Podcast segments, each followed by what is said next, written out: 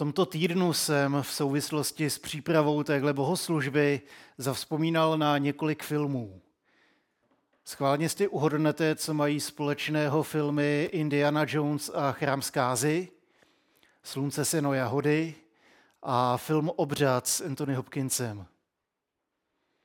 Je to postava kněze a dnešním tématem je velekněžský úřad Ježíše Krista.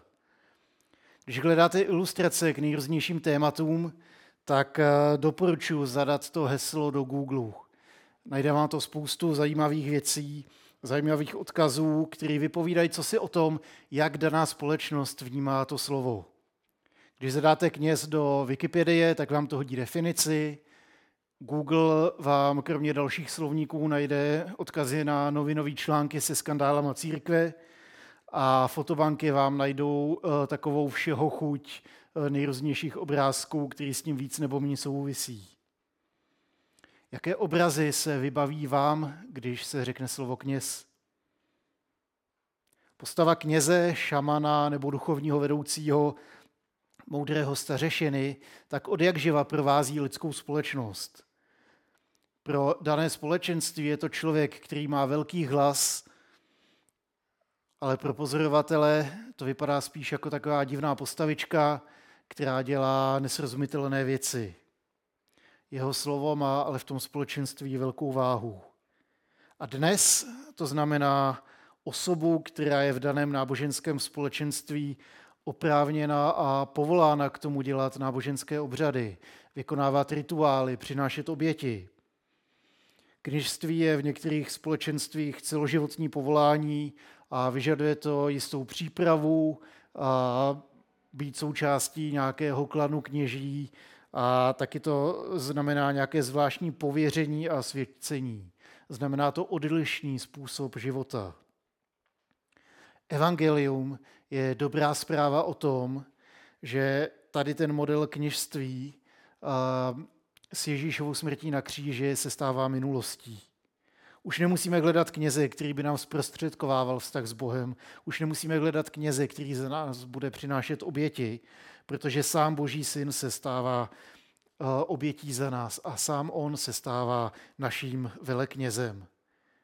Evangelium pro dnešní den spočívá v tom, že v Ježíši je Bůh na naší straně, že se za nás přimlouvá, že se za nás zaručuje u Boha a je zárukou toho, že u něj nacházíme milost, pomoc a odpuštění. Spolu s váma chci otevřít eh, zajímavý text z knihy Židům, eh, konec čtvrté, začátek páté kapitoly. Eh, takže můžeme nalistovat 4.14 a dál a podíváme se na ten text. Protože máme mocného velekněze, který vstoupil až před boží tvář.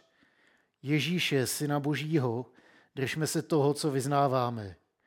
Nemáme přece velekněze, který není schopen mít soucit s našimi slabostmi. Vždyť na sobě zakusil všechna pokušení jako my, ale nedopustil se hříchu. Přistupujeme tedy směle k trůnu milosti, abychom došli milosrdenství a nalezli milost a pomoc v pravý čas. Každý velekněz vybraný z lidí bývá ustanoven jako zástupce lidí před Bohem, aby přinášel dary i oběti za hříchy. Má mít soucit s těmi, kdo chybují a bloudí, protože sám také podléhá slabosti. A proto je povinen přinášet oběti za hřích nejenom za lid, ale i sám za sebe. Hodnost velekněze si nikdo nemůže přisvojit sám, nýbrž ho povolává Bůh, jako kdysi Árona tak ani Kristus si nepřisvojil slávu velekněze sám, ale dal mu ji ten, který řekl, ty jsi můj syn, já jsem tě dnes splodil. A na jiném místě říká, ty jsi kněz na věky podle řádu Melchy Sedechova. Ježíš za svého pozemského života přinesl s bolestným voláním a slzami oběť modliteb a úpěnlivých przeb Bohu, který ho mohl zachránit před smrtí.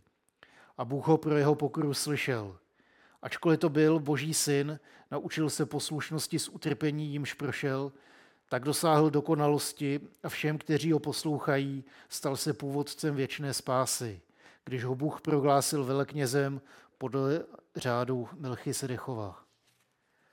Ze všech christologických rolí, které v Novém zákoně můžeme najít o Ježíši, totiž boží syn, syn člověka, služebník, prorok, tak eh, nikdo by neměl být tak relevantní pro nás jako postava velekněze. Protože představa postavy, která zná bolesti a tragédie našeho života, na vlastní kůži se stane přímluvcem, který prosí za naší věc, který se za nás přimluvá před Bohem, který za nás bojuje, tak je něčím, k čemu se rádi můžeme vztáhnout. Jsme rádi, když na naší straně někdo stojí, když za náma stojí vyslanec, který je nejenom Bohem schválený, ale který se taky plně stotožňuje s naší situací a na kterého se můžeme spolehnout, od koho můžeme očekávat jenom dobré. Ten text, který jsme četli, tak pochází eh, z listu Židům. Může to znít tajemně, stejně jako je tajemná celá ta kniha a stejně jako tajemná je postava onoho Melchisedecha. Ani o knize, ani o autorovi pořádně nevíme moc věcí. Nevíme, kdo je autorem listu Židů, nevíme, komu přesně byl napsán. Co ale víme, je, že ten dopis ukazuje Ježíše jako naplnění všech starozákonních zaslíbení, jako toho, kdo představuje skutečnost, že Kristova oběť je zcela dostatečná a že Ježíš stojí nade vším. A evangelium dodává na naší straně. Ten text můžeme rozdělit na tři odstavce. První nám sděluje, že máme mocného velekněze, který nám rozumí a má pro nás milost, odpuštění a pomoc. Druhý odstavec nám připomíná, že Aronovský velekněz má své chyby a podléhá slabosti a že velekněz je vybírán eh, z lidí. A třetí odstavec směřuje zpátky k Ježíši a ukazuje, eh, že Melchisedechovský velekněz je věčný, že jeho oběť přimáhá hřích jednou provždy a tak přináší spásu. Ježíš je naším veleknězem. Je tím, kdo nám rozumí, kdo se za nás přimlouvá a kdo nám pomáhá. Je veleknězem ne ze svojí vůle, ale z božího pověření. A je jediným veleknězem, kterého potřebujeme, protože jeho funkční období je neomezené. Jeho oběť je trvalá a jeho milosrdenství je dost velké pro každého z nás. Přiznám se, že dodnes si pamatuju kousky uh, kázání nebo výkladu, který byl na uh, jenom z prvních biblických setkání, na kterém jsem kdy byl. Kazatel tam tehdy mluvil o knězi řádu Melchisedechova a mluvil tady o tom textu z Bible. Nejen, že jsem tomu nerozuměl, ale ani to nešlo pořádně vyslovit. Dobrou zprávou tady toho tajemného jména je však jeho význam. Jméno Melchisedek, Malký Cedek, znamená král je spravedlnost. Král je titul Boha, který je spravedlnost sama. A Ježíš je tím králem, kterému věříme, za kterým jdeme do jeho království a vstupujeme a jeho šíříme. Jeden z nejvýznamnějších reformátorů církve byl Jan Kalvín a ten učil o třech úřadech Mesiáše. Jedním z nich byl právě král. Že Mesiáš, Ježíš Kristus, zastával tři úřady. Úřad krále, úřad proroka a úřad kněze. Ježíš se stal dokonalým naplněním toho, co symbolizovali všichni proroci, králové a kněží před ním. Stal se tím nejdůležitějším a nejvýznamnějším prorokem. Stal se tím nejlepším králem a je také nejlepším veleknězem, protože v tom nejlepším slova smyslu přesahuje význam tady toho termínu eh, v náš prospěch. Největší kněz ve starém zákoně zastupoval Židy před Bohem. Ježíš Kristus nás s Bohem spojuje. Žádná jiná cesta k Bohu neexistuje, jedině Ježíš. A jelikož Ježíš sám nezhřešil a zemřel za hříchy všech lidí, tak je naším dokonalým zástupcem. On je dokonalým po- pomocníkem a prostředníkem mezi Bohem a lidmi. A oproti těm kalvínovým, uh, povýšeným, vyvýšeným úřadům Mesiáše, staví český starozákonník profesor Heller tři ponížené úřady Krista, které Ježíš sám na sobě naplnil. V protikladu k prorokovi, který vyhlašuje boží zákon a boží slovo, mluví o Mesiáši jako o odsouzeném a zavrženém pro náš hřích. V protikladu k králi mluví o služebníkovi, Izášovském služebníkovi, božím trpícím služebníkovi, který umírá na našem místě a který přišel Ježíš, král, který přišel ne, aby si nechal sloužit, ale aby sloužil, aby svůj život položil za mnohé. Tak se stává protěžkem kněze, když se sám stává obětí. Nejdůležitější úřad v Izraeli byl velekněz. Byl to jediný člověk, který mohl přistoupit před boží tvář, aby mu přinesl oběť za hříchy celého lidu. Ježíš naplnil velekněžský úřad tím, že se stal pravým a lepším veleknězem než všichni před ním. Stal se veleknězem, který se za nás u Boha stále přimlouvá, který stojí na naší straně a to pořád, v každý okamžik a nejenom jednou za rok. To, že Ježíš Kristus je naším veleknězem, znamená, že nabídl Bohu sám sebe jako oběť za nás a že se za nás neustále přimlouvá. Proto k němu můžeme přicházet směle a bez omezení. Ježíš nám zaručuje přístup k Bohu, který je naším Otcem. Přimlouvá se za nás, takže můžeme k Otci přicházet se svými žádostmi a potřebami. Když jsme slabí a padáme, tak můžeme s důvěrou přijít před Boha a prosit o odpuštění a pomoc. Můžeme se zamyslet, jaký velekněz nám tady to zaručuje. Kdo nám tak dokonale rozumí ne ten, který je pořád s námi. Kdy jste se naposled cítili, že potřebujete kněze, faráře, duchovního, pastora? Vsadím se, že to bylo, když vás něco trápilo. Nebo když vás zžíral pocit viny. A nebo že jste chtěli zorganizovat třeba svatbu mimo úřad. Ježíš se stává takovým průvodcem a naším veleknězem, který nás zastoupí v tom nejlepším slova smyslu, který je nám stále k dispozici. Nejenom, když si farář udělá čas, nejenom eh, jednou za nějaké období, eh, kdy jsou nějaké speciální svátky, kdy se tady to dělá, ale pořád, v každý okamžik.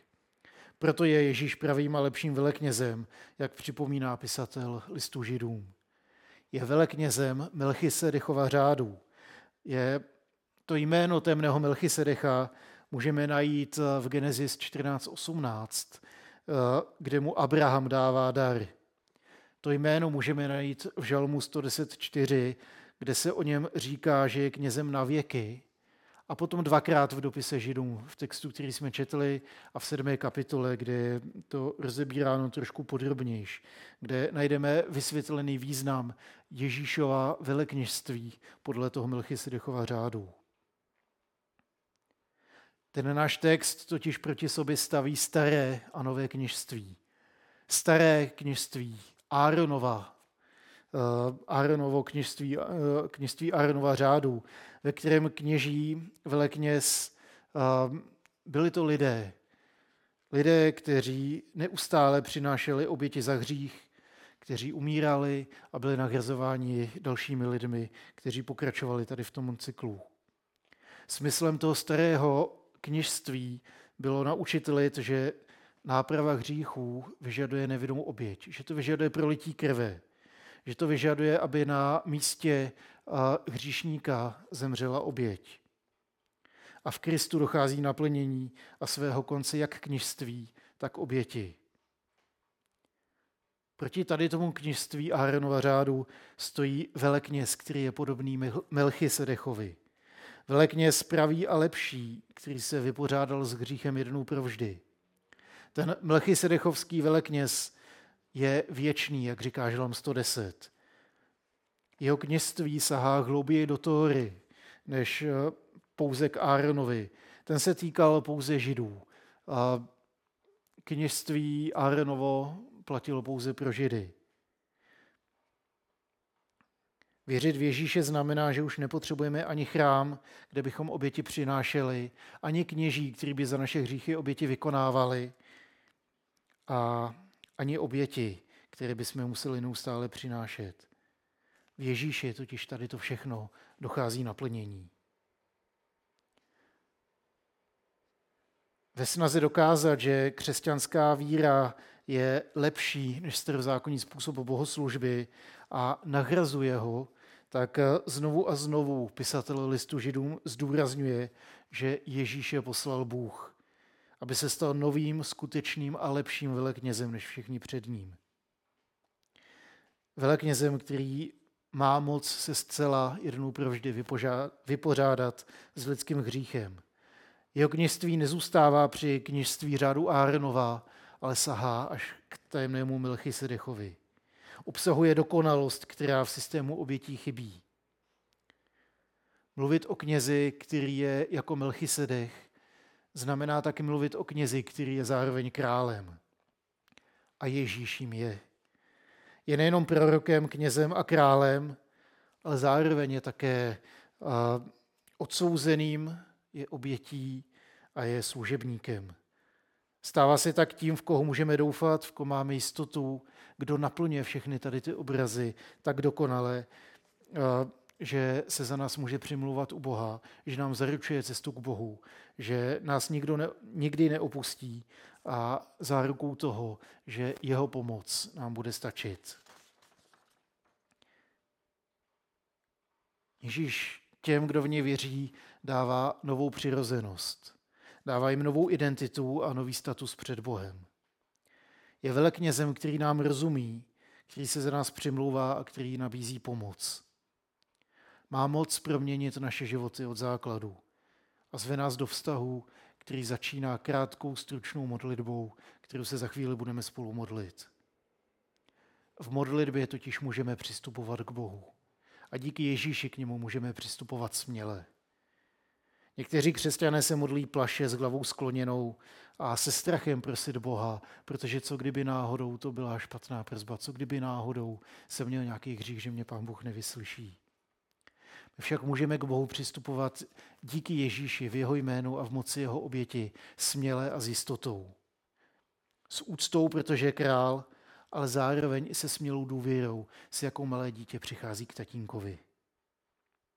Protože není jenom naším králem, ale díky Ježíši je i naším otcem, který je v nebesích. Je naším přítelem, je naším rádcem, je naším zachráncem. A vírou mu můžeme dovolit, aby se stal veleknězem, který nám promění život jednou provždy. Doufám, že i tajemné jméno Melchisedech ve vás probudilo nějakou touhu zjistit si o tom víc. Možná, že vám to ukázalo víc na Ježíše a možná ještě nejste jeho následovníky. Chci vám k tomu dát příležitost právě teď. Budu se modlit modlitbu, kterou si víru přivlastněte, protože je to vaše modlitba. Pokud ještě nejste křesťany, dělí vás od toho jenom víra, že Ježíš je zachráncem. To je evangelium. Ježíš je zachráncem celého světa. Ale aby se to stalo skvělou zprávou, tak víra říká, on je i mým zachráncem. On je ten, kdo zemřel za mě, on je ten, kdo vstal z mrtvých i za mě. A on je ten, kdo i mě zve do svého života, do svého království.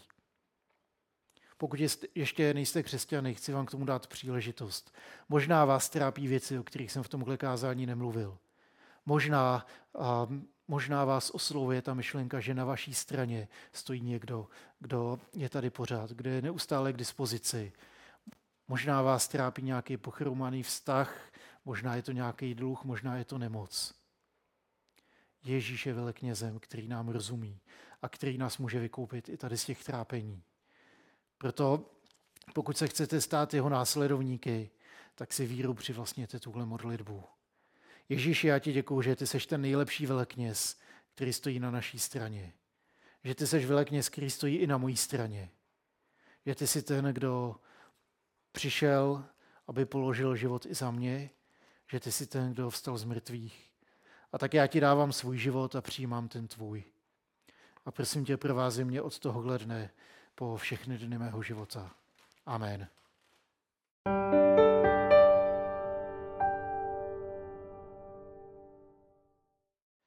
Davide, děkuji za dnešní velmi inspirativní kázání. Já věřím, že to ke každému z nás velmi mluvilo a jak když jsem tě tak poslouchal, tak mi hmm. z toho vyvstalo pár otázek, tak uh, bych se tě chtěl zeptat na to, jak to máš. Ty jsi tam zmiňoval, uh, že máme směle přistoupit k tomu trunu, k trunu hmm. milosti, aby jsme došli, došli milosedenství. Můžeš uvést ty sám nějaký konkrétní příklad, jak ty docházíš k milosedenství ve svém běžném hmm. dni, uh, jak přijímá milosedenství David život? To je dobrá otázka.